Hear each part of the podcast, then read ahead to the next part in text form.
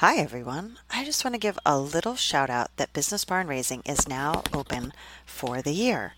This time around, we are really focusing on helping people who have been interested in incorporating hippotherapy into their practice get started.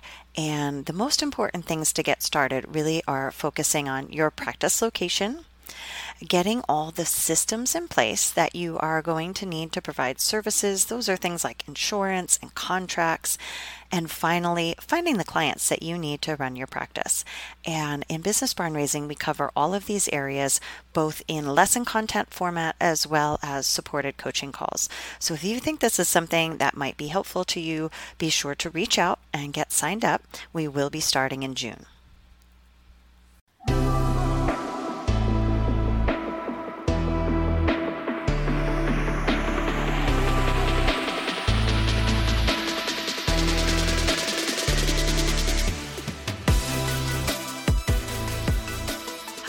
I'm Gina, co host of Animals and Aquatics podcast, and I'm excited to get started this week. It's been a really busy week. We've had a lot going on, and it's exciting to share something with you. It's a little bit of a behind the scenes look at something that's going on, and it's also a little bit of a blast from the past. So in 2022, so a little over a year and a half ago, I presented at the American Hippotherapy Association's International Conference on Human Focused Design and Motivational Drives in Occupational Therapy. And this presentation was something that I was really excited to share with a lot of other therapists. I felt like there wasn't a lot of information about using motivation with our clients or in our business systems. And I thought this would be something that would be really helpful for my colleagues. I was super excited to present this, and I got really good feedback on the presentation that it helped people to think about another way of setting up business structures or looking at the client intake treatment and discharge process. And so I'm circling back around to this. And like I said, it's a little bit of a blast from the past, but also a little bit of a sneak peek because I'm really interested in incorporating some of this into the coaching programs that I do with therapists. And so I'm doing a little bit of a pilot program right now and getting some feedback from some therapists about how this motivational design really helps them learn and helps them meet their goals. And I want to share with you a little bit about this today because because I think when we're working in a non traditional setting, whether we're using hippotherapy or incorporating water and aquatic therapy or more nature based therapy, sometimes we take for granted some of the motivational drives that really bring our clients to us or things that motivate our clients to engage with us or during our sessions. And bringing light to this, I think, is really important. I want to give a little bit of a backstory on this, kind of how I fell down this hole, so to speak. So, my business coach at the time, this was several years ago, she had talked about customer life cycle. And I was looking up this customer life cycle and I couldn't find the information I was looking for. So I was searching for this information. And what I came up with was something totally different. And it's a framework called Octalysis. And it looks at eight core motivational drives. And it comes from a process called gamification. And that's using um, gameplay techniques to solve real life problems. And I thought to myself, I don't game. I'm not a gamer. This is not really my thing. But as I started to look into the framework, I thought, hmm, this is really interesting. And the more I started to look at it, the more I started to see the drives like reflected in what I was seeing with my OTA students, with what I was seeing reflected from some of the clients and families that I was working with. And it really spurred my curiosity. So I actually got the book, which is a really thick, like 800 page book, and read through it all. And as soon as I had read through it, I was like, wow, I totally see this in real life.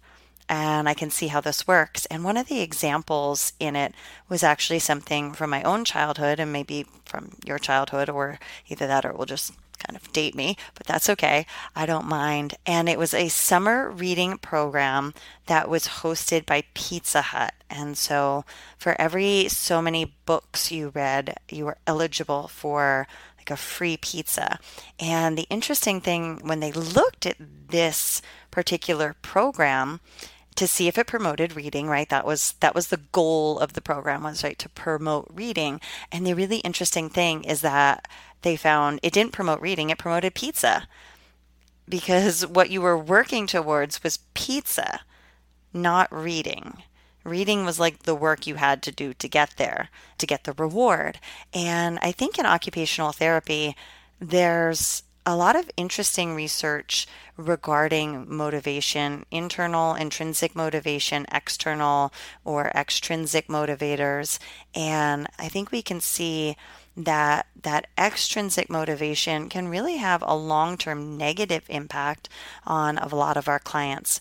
Another way that I've heard this described that I've used in some of my teaching is that we have social transactions and we have like a financial or a, a commercial transaction. And so in our families, we have social transactions. So I need you to help clean up your room because we help to keep our house looking nice. Or we're all going to set the table so that way we can all sit down together for dinner.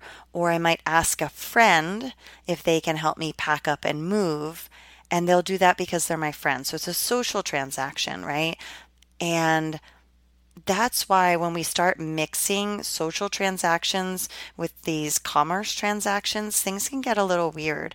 And so when we put a price on a transaction, such as a sticker reward, or getting a food reward, or working towards a gift um, at the end of the week, that can change a social interaction into a commercial or commerce type of transaction.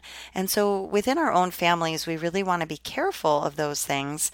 And we can see sometimes like the opposite can happen when we're in a business relationship with a family, a client's family, and it really becomes kind of social. And so that can muddy the waters as well. So, thinking about the way that these motivational drives take place, whether it's within our own families or within our interactions with our clients, it's something that's really important to consider. And one of the things that I liked about this process is it looked at intake. So when someone first learns about your clinic or your therapy practice, what are the drives that are motivating them? And then when we start our intervention with them, that's a different process and there's different motivators that are going through that process. And then as we come up to discharge, there are other motivators, and some of those are, are very positive motivators, but often in that phase, there may be some kind of negative, negative motivators going on, like fear of loss, right? And that's an area I think as occupational therapists we often don't do the best with, especially when we are incorporating some of our specialty areas because our clients really come to enjoy that experience of coming to the stable or going to the pool. And parents may fear what they're losing. They may fear that they don't have something else to put in um, in those areas. So I fell down that hole I, I, just started seeing all the applications that for us as therapists, if we learned about this, we really could make really good use of it. And it's something that I want to share, I want to bring to others, and I want to have other clinicians be able to experience it and really learn about it because I think it can make a difference in your business. I think it can make a difference in the way that you interact with clients.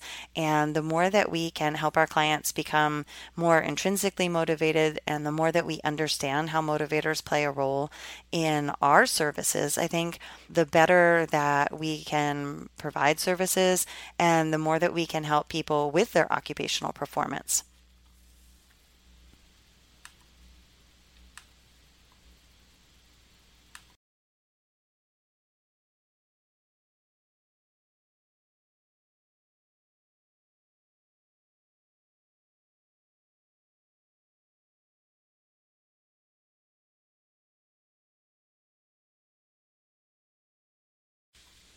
So, to share a little bit from my presentation from the AHA conference, I just want to recap some of the highlights from there. And generally, when I present, it's always about is there one thing that you can take home? Is there one thing that will really make a difference in your practice? So, from listening today, I hope that you really have one thing that you can take home that you'll be able to use. And when we think about this idea of gamification or being able to use game techniques in real life, we can look at, as occupational therapists, right, playing or game playing, it's characterized by being voluntary in nature, right? Nobody makes you play a game.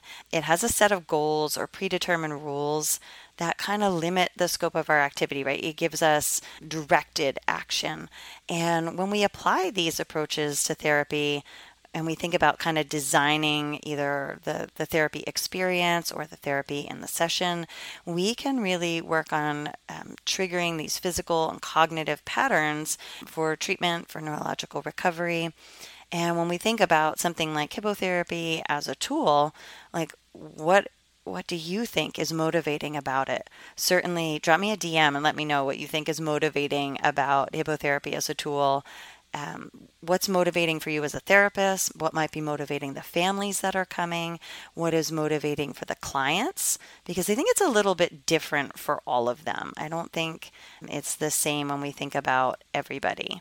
So, the eight core drives that I'm just going to touch on, I'm not going to spend a lot of time. I think going into detail in more of these, if you're really interested, is something I could definitely do. But an overview of these is um, epic meaning and calling, skills and accomplishment, empowerment and creativity, ownership, social influence, unpredictability scarcity, and avoidance or fear of loss. So, when we think about epic meaning and calling, it's really when we're motivated because we believe we're engaged in something that is bigger than ourselves. And I think this is really true often when fa- parents are coming to us and they're seeking services, right? Because they believe that this is helping their child, right? Is something bigger than themselves. It's something that's really important. With skills and accomplishment, we're often driven by a sense of growth, of a goal, and working towards accomplishing it. So, for me, if we think of something like the hippotherapy clinical specialist exam, right, that's a skill and accomplishment that I can share with others that definitely indicates a certain level of competence. And there's a lot of skills and accomplishments that we as therapists work towards achieving, but thinking about incorporating those into our client experience can be important as well. Empowerment of creativity and feedback is when people are engaged in a creative process where they have to repeatedly figure things out. They can try different combinations, and it can be a way to express creativity. And there's a way to see results, uh, have feedback, respond, and I think there's a lot of components to that that we can see when we're in the aquatic environment or when we're using equine movement. So it's definitely, I think, something that definitely brings our clients back to us and helps to keep our clients motivated in our particular unique settings. Now, ownership is something that people feel like they own something when they have the ability to customize it or maybe a business that you frequent like your coffee shop right you like to go there because you feel a sense of ownership of it you have a particular place you like to sit and I think that one motivates a lot of people. Now, social influence, we know that there's a lot of ways that social influence happens. Uh, if we think about social media, both on a positive and a negative side of things, right? Social influence can have a big influence on human behavior. With scarcity, you want something because you can't have it, you might miss out, or you don't want to wait. And this can be really important for getting people to take action quickly. So, if we have limited spots available for therapy services, it's our job to convey that in an honest way that's meaningful, but that also causes people to take action because a lot of times when we maybe are having a family on the onboarding phase, it may take them a while to take the action. And as a business owner, we need to know whether that spot is full or not. So, scarcity can work for us in that favor. Then, unpredictability and curiosity is a drive of wanting to find out what will happen next. If you don't know what's going to happen, your brain's engaged, you'll think about it, and you'll kind of keep coming back to that. So that can be really helpful. And our last core drive is avoidance of something negative happening. And like I said, that can happen with our clients when we're getting towards that discharge phase. So it's definitely something that we want to think of. Now, there's one drive that we would call, or is called the hidden drive. But if you're an occupational therapist, this drive is not hidden at all, especially because it's a bit of our bread and butter, right? That's the drive of sensation. And people, especially children, are motivated by sensation pleasure, the experience of movement, and we can see this whether we're on the back of a horse and that movement is very pleasurable to the client and we're using that to engage their systems, or we can see that in the water when that sensation of being in the water can be very pleasurable. We can see that when we're out in nature based therapy or incorporating animals in, right? Those sensations that the client is experiencing can be very pleasurable and therefore can be very motivating. And that sensation is, you know, a core drive. Again, it's something that we definitely can take note of as a motivator for our clients. Now, I mentioned briefly in our introduction here today intrinsic motivators and extrinsic motivators and using feedback in therapy. So, when we think about using feedback in therapy, again, there's quite a bit of research out there that for children and adults that extrinsic motivation tends to be limited in scope.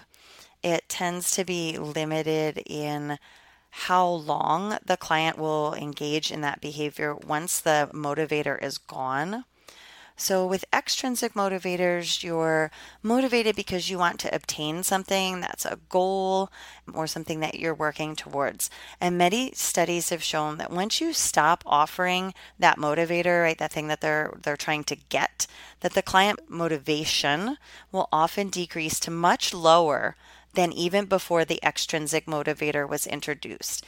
And it's very important in pediatrics when we might be tempted to use a sticker chart or a reward board or you hear a parent saying like just do your therapy and then we'll go out for ice cream and so the motivation really becomes getting through the session just to get to the ice cream.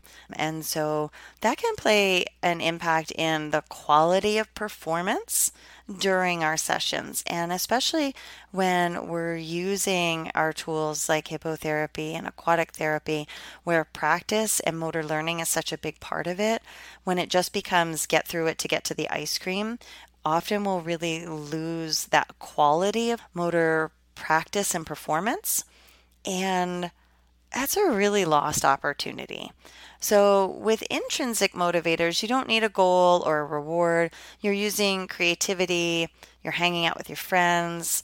Um, there's a feeling of suspense or unpredictability. The activity of in itself is rewarding and fun. And we definitely see this with our clients in our unique practice areas. I know that many of the families that I work with, they tell me, "Oh, Johnny was asking like, is it the day for OT? Is it the day for OT? Or are we going to the stables today or are we going to be out in the forest today?" because it's motivating by itself. Right. And so people are most likely to continue behaviors based on intrinsic motivators. So you know, I'm a horse person myself. It's a lifelong love for me. It's intrinsically motivating. I'm not working towards anything in particular. I love it for the experience. And that's a gift that we can give our clients, even if we're incorporating hippotherapy into their occupational therapy sessions for a short period of time and then they go on to an adaptive riding program or they go on to a Special Olympics competition or para equestrian, we're giving them a gift that goes well beyond our treatment sessions. And the same with our nature based occupational therapy. That love for the outdoors, that will can go with them for the rest of their life. That can be an intrinsically motivating experience that will bring them health and wellness long beyond their time with us. So when we think about these intrinsic motivators, they're really important. And the more we can incorporate them into our OT sessions, I think the more benefit that we can bring to our clients, the more then the more we can explain that to parents I think that's really important too because a lot of times, I think, especially in our current culture, there's a lot of emphasis on extrinsic motivators and rewards, things like that, where the more we can incorporate these internal intrinsic motivators, the more to benefit for our clients. Now, with motivators, feedback comes in there as well. And as therapists, we're certainly trained to do more than say good job but a lot of times we become a little bit of a cheerleader and we're not necessarily stopping to think, how can I use feedback therapeutically? How can I use it constructively? When do I want to use it? Sometimes it becomes a bit of a filler. And so we want to think about whether we're using feedback to give them knowledge of their performance, knowledge of the results, and are we facilitating intrinsic feedback, so feedback from their own body, or are we teaching them to rely on extrinsic feedback, feedback coming from us? And again, it's something often that we don't stop to think about a lot, but we really want to think about motivating the client to seek their own feedback from their own body and maybe tell us how they thought they did on that particular activity. And if we need to give them knowledge of results, we can certainly do that.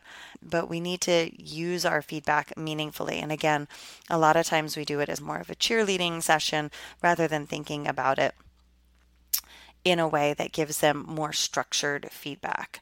So when we think about using feedback and taking some time to, to really think about that, I think that's a really important aspect of using internal motivation. So when we're thinking about you know, assessing our own, whether it's a therapy session or the tools that we're going to use, because our toolbox is pretty big. We incorporate a lot of different strategies and tools in our occupational therapy sessions, but then also expanding that out to our business and our market marketing. We want to look at what motivators are we using? Which ones do we rely on a lot? And which ones maybe are we missing in the bigger picture? So, again, to recap this, the eight core motivators are epic meaning and calling, skills and accomplishment, empowerment of creativity, ownership, social influence, unpredictability and curiosity, scarcity, and avoidance of loss. And the not so hidden one, sensation. So, as occupational therapists, we have lots of ways to incorporate these different motivators into our OT sessions. And like I said, a little bit of a look back, a little bit of a sneak peek, but I'm really excited to have taken time to share this with you today. And if you're interested in learning more, certainly let me know. I could definitely do some more detailed training on each of these core motivators, how you can incorporate them into your therapy sessions, whether you're in a unique practice setting like aquatics or hippotherapy, or whether you are in a more traditional setting like a school based or a rehab clinic, thinking about these applies to all people of all ages. And I think it's such an important thing for us as occupational therapists to start thinking about and incorporating in. So if you have any questions, um, shoot me a DM or send me a Facebook message. I'd love to hear from you and let me know what you thought of this episode and what you think of learning more about motivators. Thanks for listening.